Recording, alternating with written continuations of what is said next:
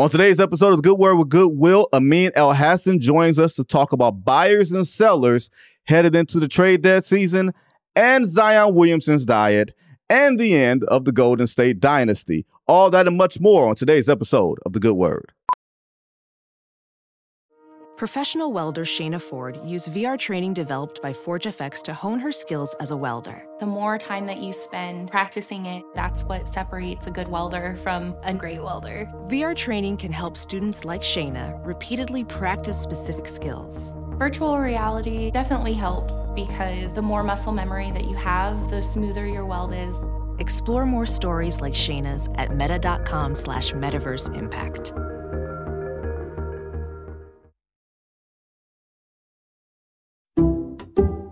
Some people just know there's a better way to do things, like bundling your home and auto insurance with Allstate, or hiring someone to move your piano instead of doing it yourself. So, do things the better way. Bundle home and auto and save up to 25% with Allstate. Bundled savings vary by state and are not available in every state. Saving up to 25% is the countrywide average of the maximum available savings off the home policy. Allstate Vehicle and Property Insurance Company and affiliates, Northbrook, Illinois. Good Word with Goodwill on Yahoo Sports. Ball don't lie. And here is Vince Goodwill. Welcome to The Good Word, y'all. My name is Vincent Goodwill, senior NBA writer for Yahoo Sports. We're part of the Ball Don't Lie Network. Get us wherever you get your podcast. We are also on YouTube. And if you see us on YouTube, you see the gentleman sitting next to me or on the other side of the screen, the hate hard king himself. He was the first two time guest on the Good Word with Goodwill podcast. I bet you didn't know that, Amin. And now he's the first three time guest on this podcast. Amin Elhassan was a member of the Suns front office for uh, seven years, and then he went to ESPN, and now he's a member of the Dan Le Batard like shipping co- container. As, Oh, as I'm they, not in the shipping container. Oh, You're I'm not in the shipping container. Oh, I don't You- produce you- that show, man. shipping container is just the producers. I ain't I'm not a producer. he's a part of the Dan Le Batard and Friends Network. There and he's is. also uh, gets gets daily thoughts on the Eyeball podcast with Charlotte Wilder, and of course uh, his Cinephobe podcast as well. If you like movies, Amin Elhassan. Amin, thanks so much for joining us, man. How you doing, bro? I'm doing good. I just have one uh, piece of feedback for you on your intro. You said, I'm Vincent Goodwill, senior writer on Yahoo, but you said it so fast. I thought you said Vincent Goodwill Senior, and I said, damn, I have been gone for a while. this man done had a whole son and everything. Well, funny thing, my daddy's name is that, so I will never be Vincent Oh. Goodwill Senior, even if I do have a kid somewhere out here. Amin is here, to, of course, to join us because December 15th just passed, which means a whole bunch of NBA players are now able to be traded. And I got like a list of teams that I want to get to, and I want to hear Mean's thoughts on whether they should be buyers, sellers, you know, and I'm very curious about that. But before we begin, because Amin has so much experience in Phoenix, I feel like that's a great place to start. Mhm. Bradley Beal, who had a back issue, Yep. and missed a bunch of games in November, missed a bunch of games in December. He only played three games in November, three in December. He comes out against the Knicks.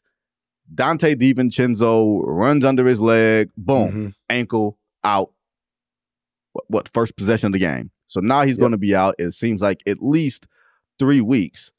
I mean, is he going to play three games in January? Uh, I mean, look, it, it's I feel bad for him because it's not none of this is his fault, right? This is when No, you talk about the, the the back injury in particular. I've had that same condition, and it's crazy the amount of work you have to put in just to feel semi kind of operative, and then to do all that work, you know, away from the team by yourself, and the corrective exercises and all the little different things and you get back on the floor and literally on the first possession because of a crazy closeout you you step on someone's foot and now you're out for a different reason. But all these things are conjoined right? You are compromised because of you know your certain injuries. And it just you got to go back to a rehab process and you know he's already been out for so long during the season. At this point it to me, the concern goes beyond physically how is he to mentally how is he? Because that's t- it's a tough thing to be hurt Yep. and almost come and come back, and literally immediately after you come back, you get hurt again. It, it's tough. It's, it reminds me of Klay Thompson. Obviously, not to the extent of devastating injury, but Klay tore his ACL and it's like, okay, I'm about to come back, and then he ruptured his Achilles, and and that's Right. you know that that's it's we saw the impact on that i think mentally was devastating beyond the physical recovery Yeah, and that that experiment won't work. Like you know, some teams can sustain an injury to a star level player. The Phoenix Suns are the one team who cannot sustain an injury to Devin Booker or Kevin Durant or Bradley Beal, and Brad is clearly the third person there. But they can't sustain an injury to him and this thing work because behind him you just got a bunch of veteran minimum guys and guys that whose success will be based off the attention that KD and Devin and Brad command. None of those guys are equipped or built to be a third option. Like this Or- can't work. And I don't know I if mean, it, it- it can it can work anyway, but it can't work if one of those guys isn't healthy. yeah i mean it goes beyond that i mean first of all when you talk forget third option many of their rotation guys are would be eighth ninth or tenth men Right, on other yeah. teams the problem is their entire bench is eighth ninth and tenth men it's not not six, a six man here or seven man there or, or per, perhaps a starter somewhere these are all kind of fringe rotation type players who are getting major minutes on a nightly basis. The other thing is is what Brad brings to the table because remember this team really doesn't have a pure point guard. I know they they just picked up Theo Maledon on waivers, but in terms of a guy who goes out there and sets people up, right now it's Devin Booker, and I always love making this distinction: can and should. Can Devin Booker play a point guard esque role very well? Yes. Should he? Is that the best use of his abilities full time? Probably not. And Brad was supposed to be another guy who can do that so that we can all kind of, oh, sometimes I'm a playmaker, sometimes I'm a play terminator, and we're all kind of fluid through this. But now it's turned into, nah, it's kind of book. He's got to do all of this. And not having Brad Beal out there hurts their ability to be more fluid like that. Yeah, it does. And that's a great point that you've got a bunch of guys that you're asking to play above their what they should be on any other team in the league. Mhm. you know what I mean? You're asking certain guys to step into roles that they're unqual- un- not unqualified for, but underqualified for. Like guys who can underqualified for it. They can make an impact. They can play above their heads, but you're not you shouldn't be asking them to do that through the meat of the season. So, I mean, you are familiar with Phoenix. You are also super familiar with the Miami Heat because of the time that you spend down there. Mm-hmm. Bam Adebayo is out.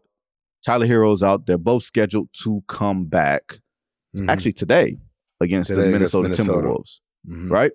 Jimmy Butler hit the game winner against the Chicago Bulls over the weekend. I bet you Jimmy Butler there was a there was no happier man on earth than Jimmy Butler walking down Coby White, hitting that step back game winner against his old team.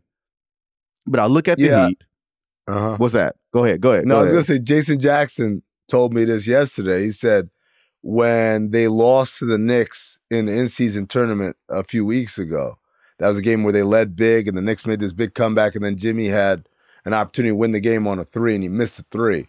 He told uh, allegedly he told Jason Jackson that ain't going to happen again. The next time I'm in that situation, I'm taking that shot and I'm making that shot. And so, fast forward to Saturday night, he did it.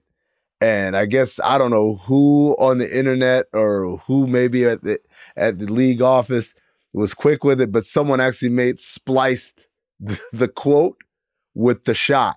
And it was like, yeah, that was the next opportunity he had. He took it and he made it. that's that's Jimmy Butler never forgets.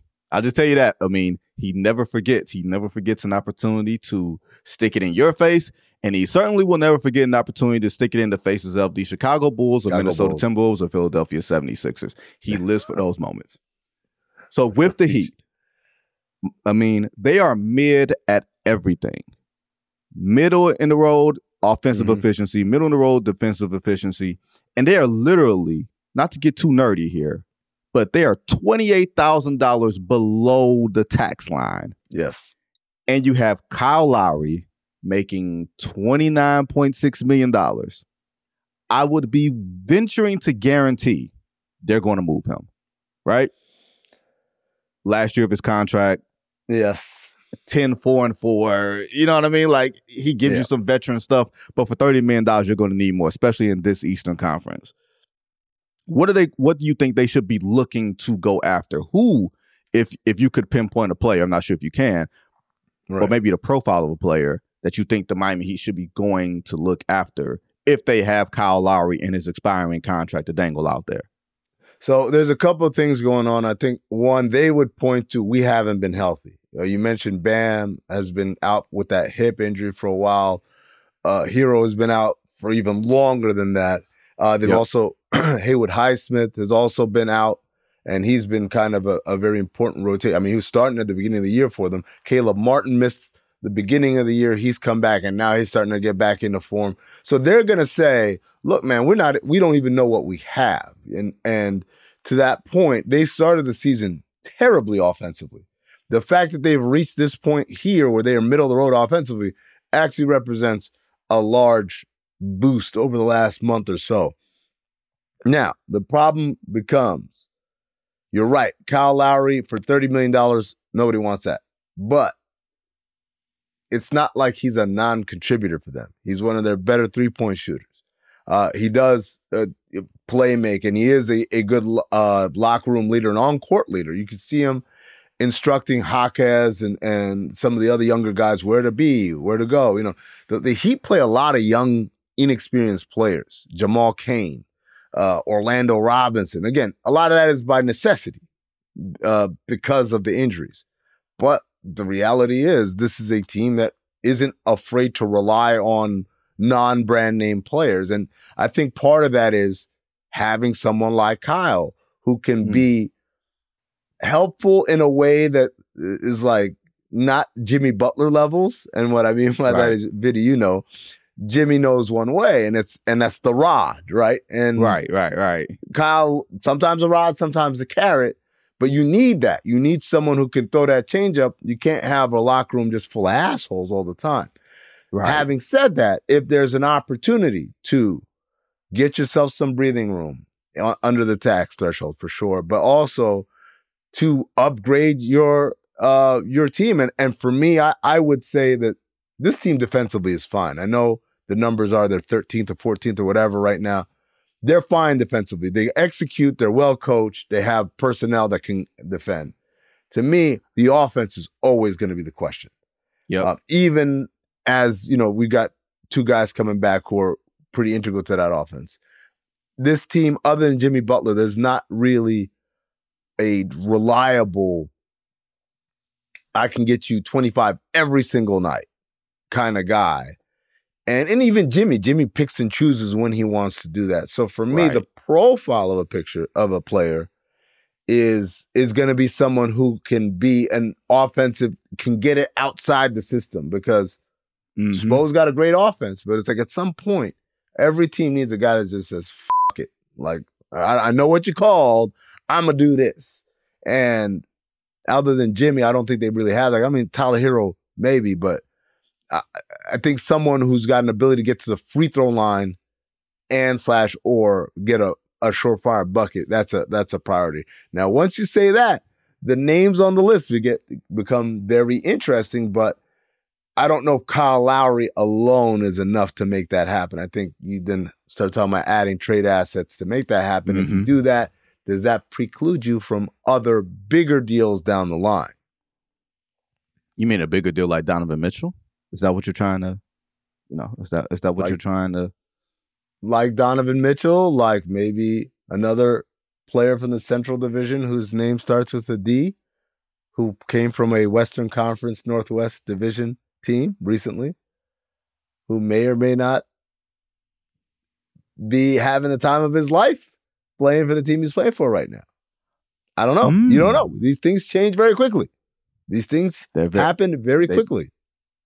they do change very quickly. That is an interesting. uh That's an interesting thing you brought up because that team was not on said list. Okay, and we, and we don't necessarily have to do that. But but the thing you brought up was was critical. For those who don't know, the Heat are the best three point shooting team in the NBA. They're shooting 39% from three, which means you got a lot of dudes who have the green light. You got a lot of dudes hitting a lot of shots, which also means you can afford to let one go if mm-hmm. if it comes to it. If you need to package Kyle Lowry with someone else, you have the depth and you have you know, heat culture, we make fun of it, and or people make fun of it and everything else. But they've shown that they know how to identify and develop players who will fit in said program while also making them attractive enough for another team to believe, hey, if we need to, we can go and get said player. Now, another team that I think is really interesting is maybe not as sexy, I mean, is a team that's steady knocking on the door in the Western Conference. Like, and you look at the Western Conference standings, it looks like NBA Live, like it looks like an NBA Live game, like one of those games where you simulate for 20 years down the line, yeah. and none of the teams look familiar because it's not the Lakers at the top, and it's not Golden State, and it's not the, the brand names that we've expected. The Sacramento Kings won 50 games last year and got knocked down the first round. Their three best players are De'Aaron Fox, Domas mm-hmm. Sabonis, mm-hmm. and Keegan Murray. They share the ball. They shoot a lot of threes. I think they should be looking to upgrade. I think they should be calling the Chicago Bulls and saying, Zach LaVine, we need a guy that can go get us a bucket. We know you're making 40, 43, 46, 49. Wow. You're on that Supermax contract going to, going into 26, 27. But if we're going to take the next step in the Western Conference, that's a team we should be calling. Am I wrong in thinking that Sacramento should be big time buyers here? Because I don't know, based off of remember how Golden State plays Sabonis basically out yeah. of his effectiveness in the first round of playoffs last year, and you could withstand De'Aaron Fox doing what De'Aaron Fox did. That's the same formula teams are going to use no matter what team that's going against in the playoffs this year, unless they have personnel changes. Yeah, I think I think there's a couple of things. Uh, first of all, that's not just Golden State. That's Draymond Green, who, for whatever jokes and stuff that people want to make, the guy's still elite, elite, elite, top 0.1 percent defender in basketball. And so we've seen him do that and stymie other great offensive bigs. I've seen him do to Anthony Davis, just like just completely take him out of his element because he knows every trick in the book and he's playing on all of your tendencies. And at the same time, Sabonis, I know he had some playoff experience, but I mean, this is a different animal. It's a different right, beast. Right. Coming in as a three seed or, or, or whatever, than coming in as an eight seed and just showing good face in Indiana. So I think that you got to point that out. Uh, they also lost in seven games. So that's an, and at the time, Steph Curry had a historic game seven performance. Um, so th- there are some elements there where I'm like, I don't know if I would say if I'm Sacramento, oh, this clearly ain't working, right? Um, the other part of that also is I think their off season shows you that they're they like what they have and they're willing yep. to wait on that development rather than say we gotta we gotta boost this. Having said that, having another guy who could do that, I'm not I'm not opposed to that. I think that could help them. Zach LaVine though brings a completely different kind of complication when you look at his contract, okay. the amount of money owed, the amount of years owed that kind of flies in the face of their gradual buildup of not only this roster, but also this payroll. It would boost them into a level and a zone that I think indicates a readiness that I don't know they even think they have right now to compete for a championship. Now that makes sense. That makes sense because De'Aaron Fox turned down his extension, a hundred million dollar extension, because if he makes All NBA this year, he will be mm-hmm. eligible for something far greater than that. i don't know the exact numbers, but it, it's financially feasible for him to turn down said extension, wait, and see how this season plays out. Another team that I think Amin will love to talk about, y'all, is a place that I'm getting on a plane to go in the next couple hours. I am going to New Orleans. I am going to see the battle of the what could have beens, right? Ja uh-huh. Morant, unless he gets suspended in the next few hours, Ja Morant and Zion Williamson, right? the Pelicans, they are $4 million over the tax bill. This is in New Orleans. Mm-hmm. Okay. They're what, 15 and 11. They're right around like that, that middle pack. They're above the playing line in the Western Conference. But because you've got Zion there, like this this team always feels like they're going to underachieve to a certain degree. Brandon Ingram is an easy sort, you know, carrot sort of throw out there because his contract is up after next year. And because they're four million dollars over the tax line and they're in New Orleans, I would look at them and say, Hey, are y'all trying to get under that tax line? Because New Orleans does not seem like the type of market that would seem to be one of the 10, because there's 10 teams that are above the tax line. New Orleans mm-hmm. is one of those teams that's like, eh, y'all? I mean, look, yes, that that's they're not a market that can withstand an extended amount of time in the luxury tax. Again, this is a team that it's always interesting. The Pelicans are the kind of team I call them like uh like Florida basketball, right? Or like Texas basketball. There's some schools where like this is a football school. And if the basketball team does well, then yay, right? like your job is to just not embarrass us. Florida State right, basketball, right, right. Uh, like I said, Duke football. Uh, you know, there's some places where just like you know, you understand you're standing as a sport. You are the second sport. Uh, right. Uh, the Raptors, believe it or not, are like that because it's all about the Maple Leafs. The Maple yep. Leafs are the moneymaker. And then the Raptors just don't embarrass us, right? I'll give you a little money here and there, but I can't be like, what the hell? How much did we spend on Raptors? Like, so the Pelicans are the same way, except Toronto is in a megapolis market that can withstand, can draw millions and millions of dollars from surrounding places. New Orleans, not so much, a very small market. Uh, limited amount of businesses, Fortune 500 businesses based out of there. So corporate sponsorship, all the things that you need to kind of supplement right. perhaps a heftier bill. New Orleans is the type of place that, look, we'll pay a luxury tax if you're telling us we're in the mix for a championship. Now, again, they'll go back and say CJ McCollum missed a bunch of time. Larry Nance Jr. is one of their best bigs off the bench has missed a bunch of time. So they haven't quite put it all together, but but this whole thing was predicated on Zion and seeing the light. Now, after a crazy summer of all types of craziness, he's gonna take this thing seriously. He had his aha wake up moment. And I'm watching him and I'm like, I don't know if he woke up yet. I think he's kind of some recidivism is happening there vis-a-vis diet and conditioning. And this was before that report came out this is before mm-hmm. Stephen A. Smith went on his on his soliloquy where he said he could see his gut at the free throw line, which man, that that is wild. We just don't like fat people. Like, can we just like what's that?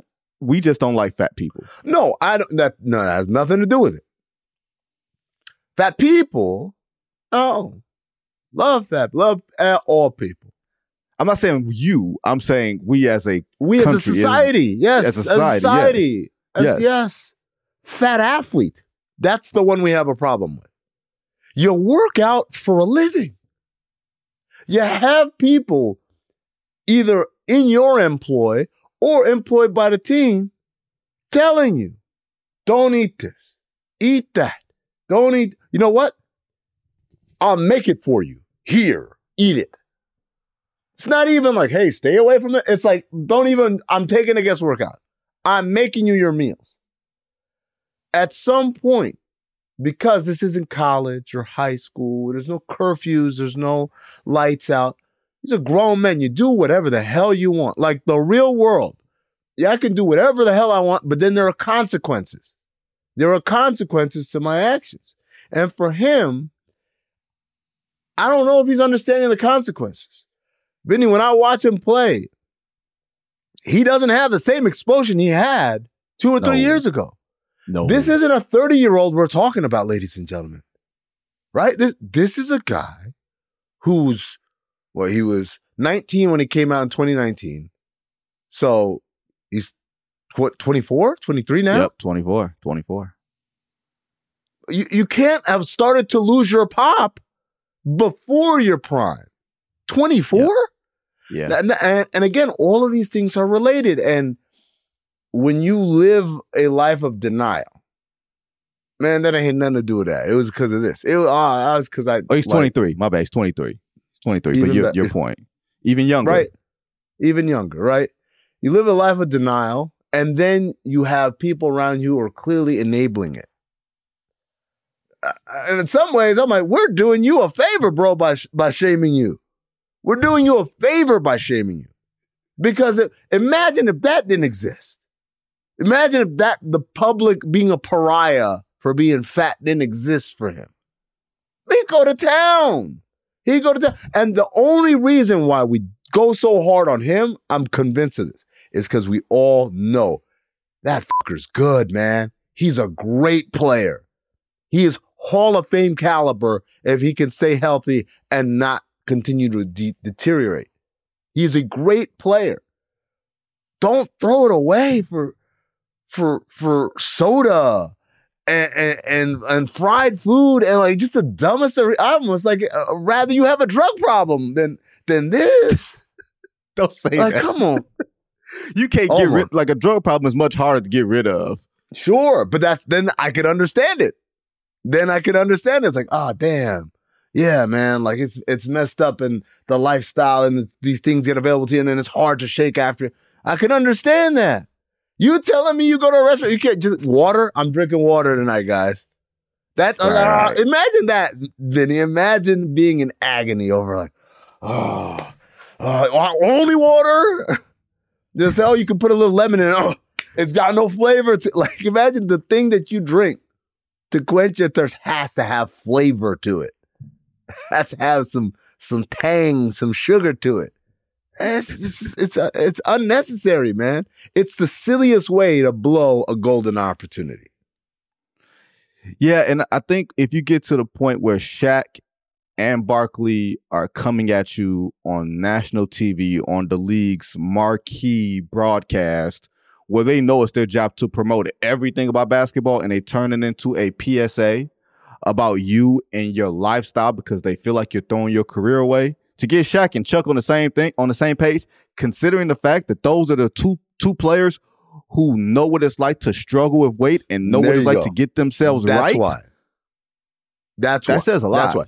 It's different when it's me, when it's Stephen A. Smith, when it's you. We're not athletes. right. But more importantly, we're not people who deal who like legit like I every little calorie I take might explode on me in a way that some other people burn. Like Shaq and Chuck are two guys who had the weight issues, who were elite, elite, elite Hall of Fame best ever players. So they're talking from a place of experience. You don't want to listen to me? You you don't like my jokes? That's fine, man. But them two you gotta listen to because they know Mhm. they know what this looks like. They know the temptations. They know what's around, what's swirling around them. And uh, like that, that to me is that's the should be the most credible sources of Mhm. criticism to him. You don't have to listen to any of us. You can you can tune the internet out. You can tune out all the podcasts or the talking heads. Whatever. You can't tune them out because they know Right. where you've been and they've been to the places that you want to be. You want to be an MVP. You want to be a champion. You want to be a Hall of Famer. You want to be a top 100 when they have that list. Like they're going to be on all of those, right? You've got to figure out how to avoid some of the pitfalls that they didn't, but also avoid the pitfalls that they did avoid. Because if you remember, look at 93 Chuck. He didn't look fat. Look No. at 2000 Shaq. He didn't look fat, no, right? Like they had their moments when it was like, no, I, I'm doing this, and you're going to witness what it looks like when I'm on top of my diet. And we're waiting to see that for Zion. Yeah, we're waiting to see that from Zion, and I don't know. If, I don't know if we're actually going to necessarily get there. Like, I, you feel kind of sad in a way. Like I said, going to New Orleans to to see Ja and to see Zion, the difference in how we talk about both of those players now compared to when they came into the league. Mm-hmm. I won't say sad. Sad isn't the word. It is sad. It's just it is disappointing. sad. It is sad. It is. Sad. It's not disappointing. Is like, yeah. Oh, you guys should know better. But at some point, it evolves beyond disappointment, and it turns into, damn, what happened, man? Right. Like, it's not even like you need to do better. It's what happened. Y'all Yeah. had it in the palm of your hands. We're looking at an era of unprecedented international dominance at the highest level. They Jokic, Embiid, and Giannis just gonna be passing, and Luka just passing this thing around. It's our league. It's our league. And these two guys who came in the same draft class were supposed to be like the great American hopes. They're gonna be the ones battling opposite, and obviously they have history together, growing up in the same part of the world, and so they come into the league together. And both guys weren't big AAU guys, right? Like everyone else. These are guys came from humble Right. beginnings, basketball wise. And now they're going to be the ones that are going to carry Right. this thing. And instead, we got one guy who doesn't know how to turn off Instagram Live, another guy who doesn't know how to turn down thirds. Right? It, it- it's crazy. It's it's insane. And I think I hope what the lesson learned not only by them but by everybody. This game doesn't stop for anybody, dude. No, Nobody. doesn't. It moves on. We moved on off of Magic and Bird, early retirements for both of them. We moved off of Michael retiring twice or three times, I guess. We moved on off of uh Shaq getting old and fat and hurt all the time. One day we'll move off of LeBron and there'll be the next thing and the next thing and the next thing. I like I was talking about this yesterday with Jason Jackson on NBA radio. When you think about Ja Morant and you think about being away for 25 games. Yes. Oh, I love playing basketball and I haven't been able to do that. Sure, that hurts. Yes. Oh my God, they took 25 games worth of salary. That hurts. Sure. You know what I think hurts more than anything for him? Is turning on the TV during these 25 games. And other than Memphis Mm. Grizzlies games, Mm. nobody said about him. We didn't care anymore. What did we do? Ooh, Tyrese Halliburton. Ooh, that's my new favorite small market point guard. Right, right, That right. happened quick as for Ja. Ja went from you should be on MVP ballots to oh, the Tyrese Halliburton dude, he's the next one. That happened like that. And they didn't even say Tyrese Halliburton with Ja out. We don't even remember you, bro. And I don't say that to be mean or disparaging or disrespectful.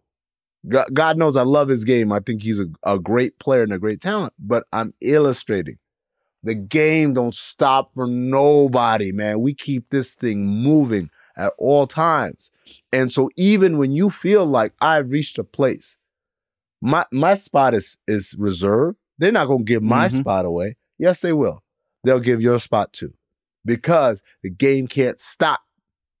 In the words of the late great Nate Dogg, you can catch the bus if you're running, but the game don't wait. The game don't wait. No, it look. Think about, and this is a slight detour. Think about where we were with Ja a year ago, like literally twelve months ago. Mm-hmm. Kyrie was coming off of the anti-Semitic stuff, Mm-hmm. and his Nike contract was ending, and Nike was putting all their resources into Ja. Ja was taking Kyrie Irving's place Mm-hmm. as the in the marketplace and in marketing as Marketing the plans. guy that we're going to put in front of all these 10 11 12 13 year olds like this is the relatable player that's not the giant that's not th- this is Mhm. a guy that you can feel like that that shoe symbolizes something that is is more tangible you know what i mean as opposed to Mm-hmm. you know lebron who just feels like a superhuman in that way Yeah. that was just 12 months ago. Then Shotgun Willie's happens. Then the playoffs happen. Everything else, you know, the breathing exercises, all those other stuff, all that stuff happens. And now we're finally just getting back to, oh, Ja Morant's coming back. Oh, I'm curious. Let's let's see what he does. But you're almost holding your breath. I mean, to see what happens next. You're not I'm- saying I'm- No, I, ahead, go I was just I was gonna say I'm hoping that all of this has shown him his basketball mortality, has shown him, Mm, oh man, it, it, it, it, turned on me real quick. And the money, is, the money's guaranteed, so you got your money. But that's not what I'm Right. talking. I'm talking about how quick the game just moves off of you. You went from the it girl to like you're not even invited to the party no more, right? You trying to sneak in through the back patio door, and I'm hoping that kind of experience shifts him because whether it's Ja, whether it's Zion, whether it's even old graybeard Draymond Green, all three of them in the issues that they've gone through, the one constant, the one consistent, no contrition mm, up until the big moment, right? Mm-hmm. For Ja, the big moments happen. We'll see how it goes from here. For Draymond, his big moment is happening right now. We'll see where it goes from here. For Zion, I don't know if that his big moment has happened yet. But no, at every stage, they've got an answer. They've got an excuse. There's none of it that's like, man, I got to do better. I got to do. I, I'm messing this thing up. I'm not doing what I'm supposed to be doing. There's no point in that. It's all well, da, da, da, and this, and that, no, and you know, I, I was under a lot of stress. Like, no, no, no, D- don't Just say that it. for the therapist. Like, yeah, just you've own it. got just to- own it. own it and accept it. I, it's me. It's my fault. And without that, you're gonna keep having this kind of recidivism, this this returning back to same mistakes, same issues, same what because you never really fully embrace like, hey, I, I kind of I'm kind of messing up. I'm not saying problem might be too strong of a word. I have a problem, but like Right. I'm having issues with this. Right. No, it's funny because we think about, like you said, all three of those guys are just at different stages, different inflection points of their career. But like you said, they're almost at crossroads. Draymond's at an earlier crossroad. Those guys are at younger crossroads, but they're all equally at defined crossroads. I mean, a franchise, I think, that is at a crossroads, a quiet crossroads, is the Atlanta Hawks. Okay. Now we don't think of the Atlanta Hawks. Like nobody thinks of the Atlanta Hawks. I know people who ain't been who ain't been fans of the Atlanta Hawks since they traded Dominique Wilkins. That was damn near Yes. 30 years ago. Okay. yes, All right. So, uh, like, I just think the way that they've done things has been messy over the past maybe year, year and a half, maybe well, I guess even Mhm. longer than that, right? longer than that. longer than that, past several years, it's been very messy, right? And now you've got Quin Snyder as a coach. Remember who they brought in mid-season, something that Mhm. never, never happens. You never bring in Rarely. a new coach in mid-season. Like you get one chance to make a first impression, and they didn't decide to wait until the end of the season. They decided we're going to do this right now. We fire Nick McMillan in the middle of the year. All right, cool. See how that see how that's worked out. They're not a good team. Jalen Johnson, I like him, but he's hurt right He's now. hurt. You get Mhm. Dejounte Murray and Trae Young. I know some people around the league who said back in 2021, when the Hawks went on their run to the Eastern Conference Finals, you know, the Philly meltdown, it was the pandemic, it was all this stuff. They said, trade Trae Young right now. Because Mhm. where are you going to go with him? You're not going to go anywhere with him because he doesn't play defense, he dominates the ball, blah, blah, blah. Mhm. All that stuff has come to fruition now. He's on his supermax deal. This team ain't good.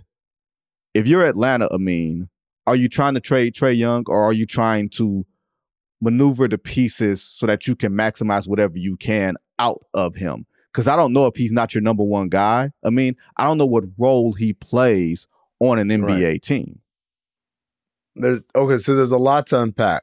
I would say first of all, I don't think he can be your number one guy. I would love to see him with a dominant big because I think he could develop a great two man chemistry with a dominant big. But then this goes back to something else. I had a uh, conversation with someone, a league source, as I like to call them. You don't know where in the go. league they're from. And we're actually we're having a, a general conversation about who's the most hated player in the NBA by other players.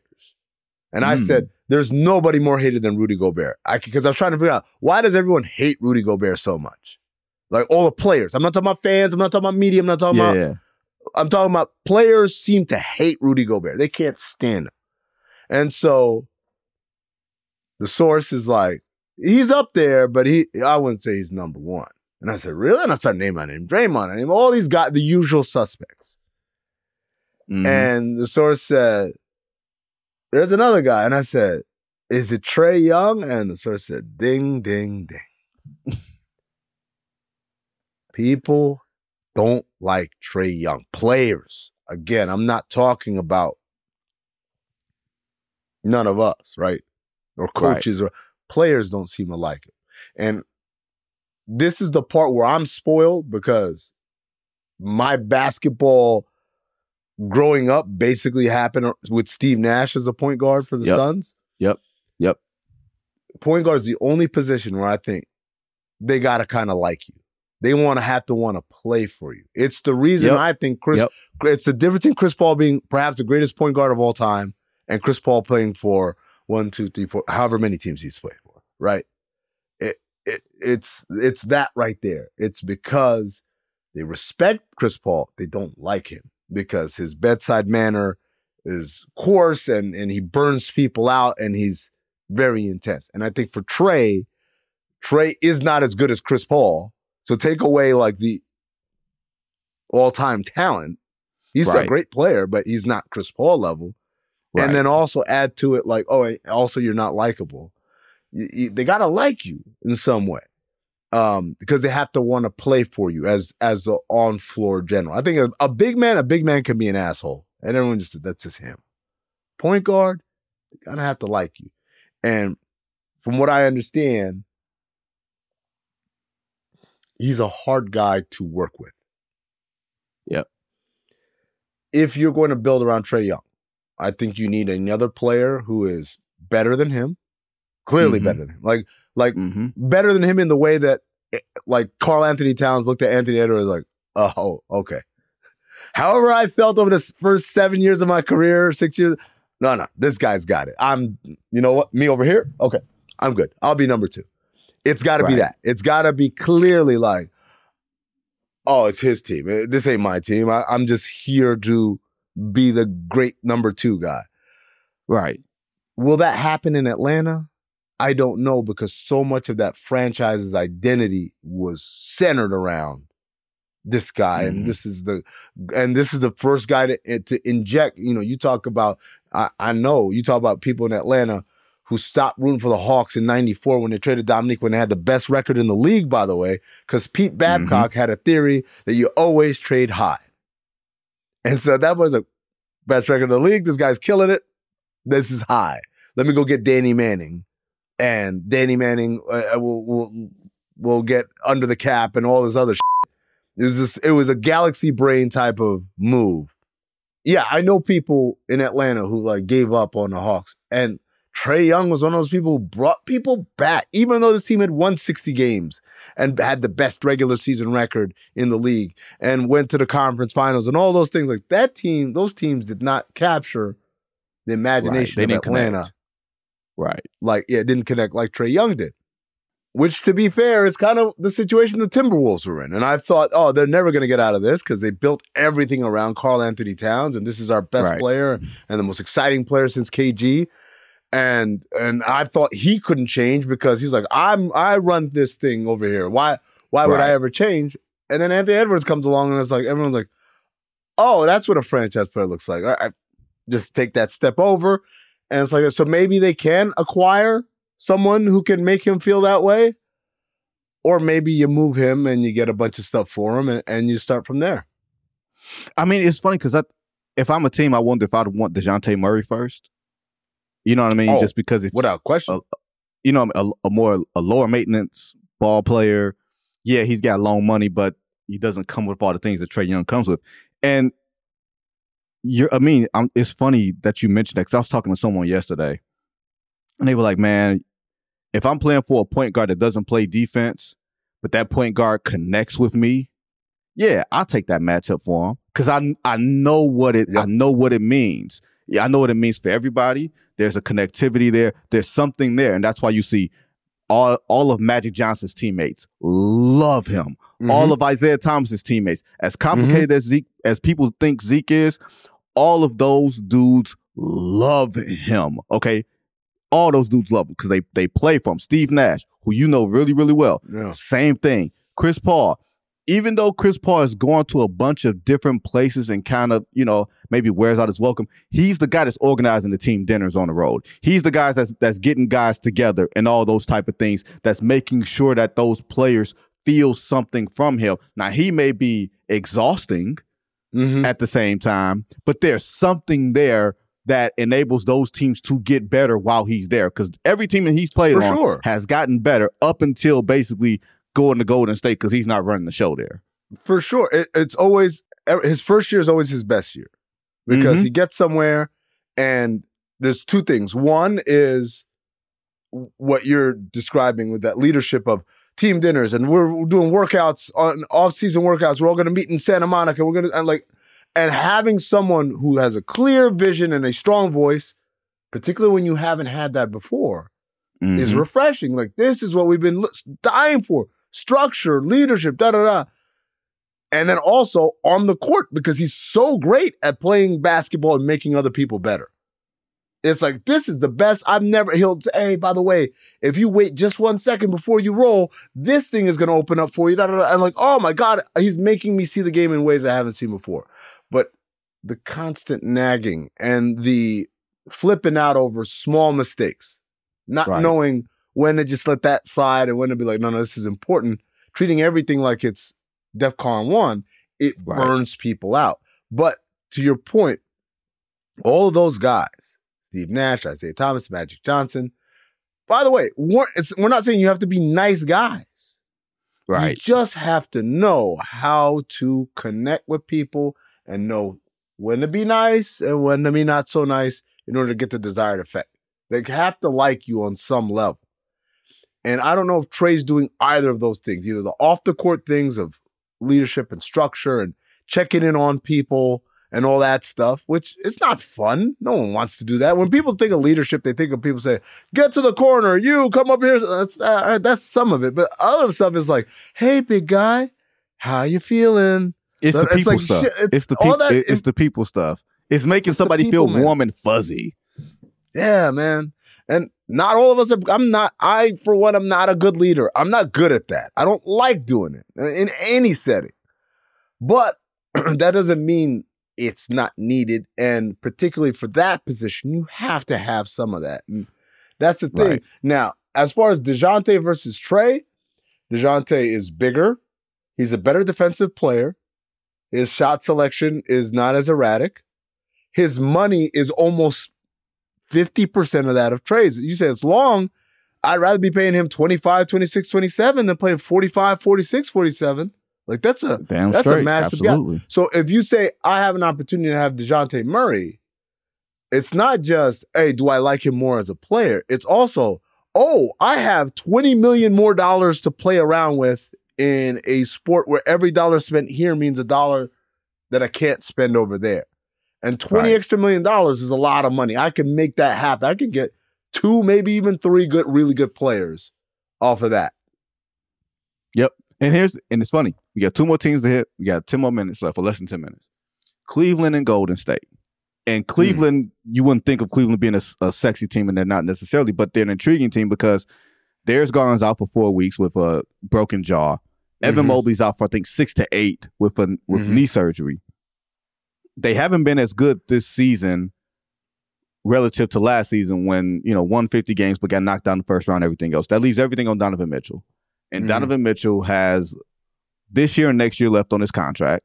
Mhm. You hear the rumblings all the time. What should Cleveland be trying to do right now? I mean, I look, here's the thing. I, I I would say Cleveland is one of the disappointments of this season, given how they uh, finished two years ago. Strong, but just barely missing the playoffs because of injuries. They lost in the play-in. Then last year, you're in the top four. You had home court advantage. You lost to the Knicks, but it's like, okay, this is our first time going to the playoffs. We made the big move. We got Donovan Mitchell, et cetera, et cetera. And then this year you come back and yeah, those guys have gotten hurt, but that's all fairly recently. Right. So w- for the first 20 games or so, you were basically a 500 team. You're basically breaking even on points allowed and points scored. Even though you made, I thought, two big acquisitions in Georges Niang and and um, Max Max, to add Yep. to the shooting that was an issue for you. So there's a couple of things for me that I look at and I wonder. One is Garland and Mitchell, even last year, never really felt like synergy. it felt like two good players, and sometimes I take over, sometimes he takes over. But I'm not getting that feeling of these guys are elevating each other in Right, their right. play. Number two, number two is Mobley and Jarrett Allen should be the center points of an elite defense. And the defense is good, right? But is it to the point where it's making up for the offensive clunkiness of having two traditional bigs. I don't feel like it is. I feel like their defense is good, but not elite. And their offense struggles because the, the, court is kind of spaced. So I don't know if this is a case of mismatched personalities, mismatched talents, or just maybe there was a, a feeling of we've arrived that happened last year that has brought them back down to earth in the same way that happened to Atlanta Hawks two years ago, the same way that happened to the Dallas Mavericks a year ago. Well, for me, I mean, I felt like this team should have been turning over to Evan Mobley. You know what I mean? Like I felt like this team Yeah. should have been turning towards being an Evan Mobley operation. Like I don't say this lightly when I say that I feel like in some way, if you watch Tim Duncan his second and third year Mm-hmm. at Wake Forest, you would see what Evan Mobley looks like now, considering Evan Mobley spent one year in college and Tim Duncan spent four. This would be theoretically Evan Mobley's senior year in college. Mm-hmm. But he was high in the Defensive Player of the Year voting last year. Purports to be just as good this year, assuming, you know, his health and everything else cooperates. But I felt like for that team to work, he was going to have to be the centerpiece and everybody else was going to have to be supporting parts. That hasn't happened. for- You know what- you know what it's like? him. You know what it's like? It's like what's happened in Houston, where I don't know if Ime Udoka coming in said Alperen Sengun is our best player. Obviously, there's a lot of excitement with Jalen Green and, and and Jabari Smith and all these guys Yep. coming in, but really quickly they realized, oh, that's our best player right there. We're gonna play through him, Yep. and playing through him, you see how everything else not only gets better, they're a better team, but everything gets easier for everybody. Yeah. And they're all buying in. Now, it was easy for him to do that coming in because team was trash last year, right? Right. Right. Can JB Bickerstaff convince all-star players, hey, by the way, I know you guys have great scrapbooks. I'm telling you, we have to reimagine how we do all this stuff, and it's got to go through him. That's a tough sell job, man. That, that ain't an easy sell job, but I think you might be right. Yeah, I and I, and I don't know if he has the dominant personality to walk into the locker room and say, "Hey, hey, we're running everything here." You know what I mean? Like we, you're you're running everything on this part of the block, and I'm getting the ball. Like that takes a certain personality and a certain aggressiveness and a certain and comfort level in the locker room and in your own voice. I'm not sure that he's necessarily there, but I think his game is there. Last thing, I mean, Golden State, Hmm. Draymond Green aside, they are two hundred million dollars deep into the tax they do not look like we can say whatever we want to say. Steve Kerr is on the last year of his deal. Klay Thompson wants wants a deal and has and is giving up, you know, career low numbers. Chris Paul is Chris Paul. Like it doesn't look like anything has worked for them. I can't think of like that Jordan Poole punch by Draymond Green that had sent Jordan Poole going in a different direction. That has sent Golden State going in a different direction. Nothing has gone well from that moment for that franchise. And now they're facing a huge luxury tax bill. Do you see them riding this out and wait until the offseason to make changes? Or do you see them trying to make changes midstream to figure this out? I, I think the big thing is what are the changes that are available to them to make? What what are the the desire? I mean, they've kind of exhausted every last bit of draft capital slash assets to sell on. The reality is, when they won the championship and they had an ability perhaps to go out and get a Pascal Siakam or something, like take those young guys who performed admirably in that playoff run, turn them into another dominant all-star type player with a personality that would fit in perfectly with what they're trying to do there. That was the opportunity. Instead, they tried to play cute. They said, we don't need our vets. Goodbye, Gary Payton. Goodbye, Bjelica. Goodbye, Otto Porter. Hello, Kuminga and Moody and Wiseman. You guys are going to step in and just be ready to contribute now, uh, based on, and Jordan Poole, based on what happened. And last year, we saw those guys were not ready. and we saw further erosion of their trade value and then you know obviously paying pay uh Poole and all it just it was a bad it was a mismanaged situation i would say they they did Yeah. not plan appropriately. And so now you're asking me, what can they do? And other than get healthy, I mean, what are what are the guys that people would take a flyer on? Kuminga, Moody, yes. What Chris Paul because his his contract is uh, only guaranteed. guaranteed for well, it's not guaranteed at all next year. Right. It's tough. It, it, it- it's a tough sell if you're trying to get talent, like push us forward talent in there. I think they almost have to ride it out, last dance style, and then at the end of the year, everyone's going to have to reevaluate where they are and you know what we're going to do. But I mean, I, like this is a team that last year, when their starting five was healthy, had the best net rating in the entire league. But Andrew Wiggins doesn't seem to be like himself anymore. Klay Thompson doesn't seem to be like himself Mhm. anymore. Draymond Green Mhm. can't stay on the floor. Like the only guys you can really count on are Steph and Kevon Looney uh, uh, on that roster, like Right. night in, night out. And even That's Kevon tough, man. Looney has been played off the floor a few times. Like like it's it's funny. Like this is how this is how we we have a very skewed view of how dynasties and championship teams are supposed to come to an end. Because LeBron James, whenever he got sick of a championship team, he went off and went somewhere else Mhm. right? And created his own championship team somewhere else. He did it three whole times, y'all. So we have a skewed view of what it's supposed to look like. This is what it looks like everywhere, except Mhm. Michael Jordan retired. Like Larry Bird I mean, even and that. Magic Johnson retired. They all came crashing down, man. They Like, all, it, it looks ugly. like that- the It's 98 pain- Bulls it's won the- painful. 98 Bulls won the title, and but that documentary is all about how this was going down in flames one way or another. Yep. Despite it all. Like there was no universe. Think about this. They'd won three titles in a row.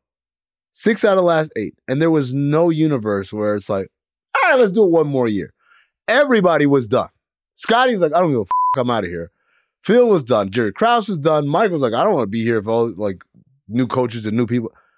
It was over, dude. It, like that was it was going to be what it was going to be, and then gonna either win or lose, and that's what I think made that '98 Bulls season so special, right? The way it ended, what you know them. It was also it was also a miracle that they won. I mean, like when you look at it in hindsight, it was a near miracle that with all the things that they had swirling around them, that they won. We didn't think of it at the time, like we knew it was No. the you know the last Yeah. dance and everything else. But when you look at the intricacies of every of everything that had happened at that time, it was remarkable that Michael Jordan had dragged that team to the finish line because Dennis Rodman was done after that. Yeah. Scottie Pippen was done being a all-star player after that. None of those other guys really became to make an impact anywhere else at that point. Jerry Krause saved Michael Jordan from having a one on his finals record.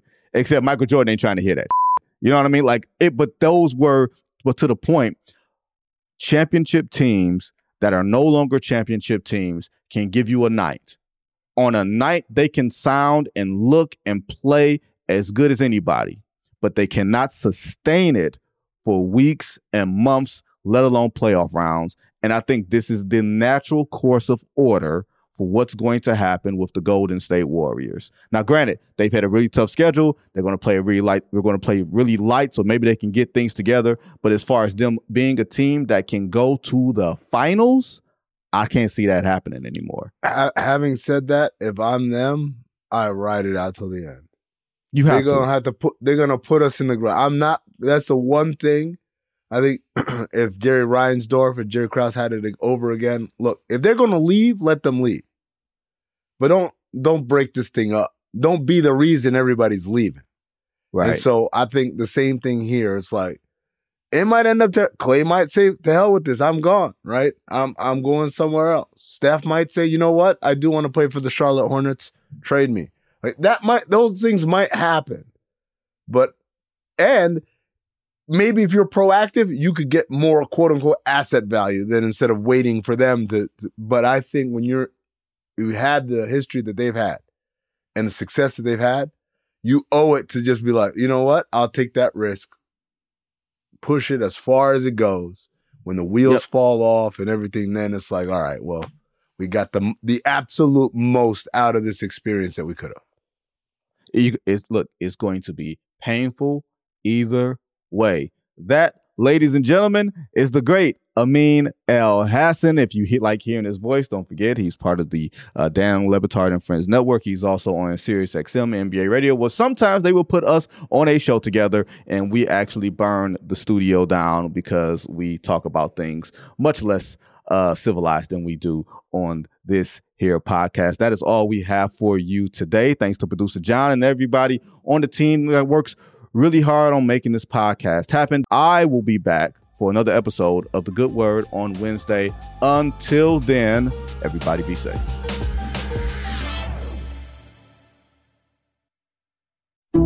Some people just know the best rate for you is a rate based on you with Allstate, not one based on Carol. She's more focused on hitting a high note than the car in front of her. Why pay a rate based on anyone else? Get one based on you with DriveWise from Allstate.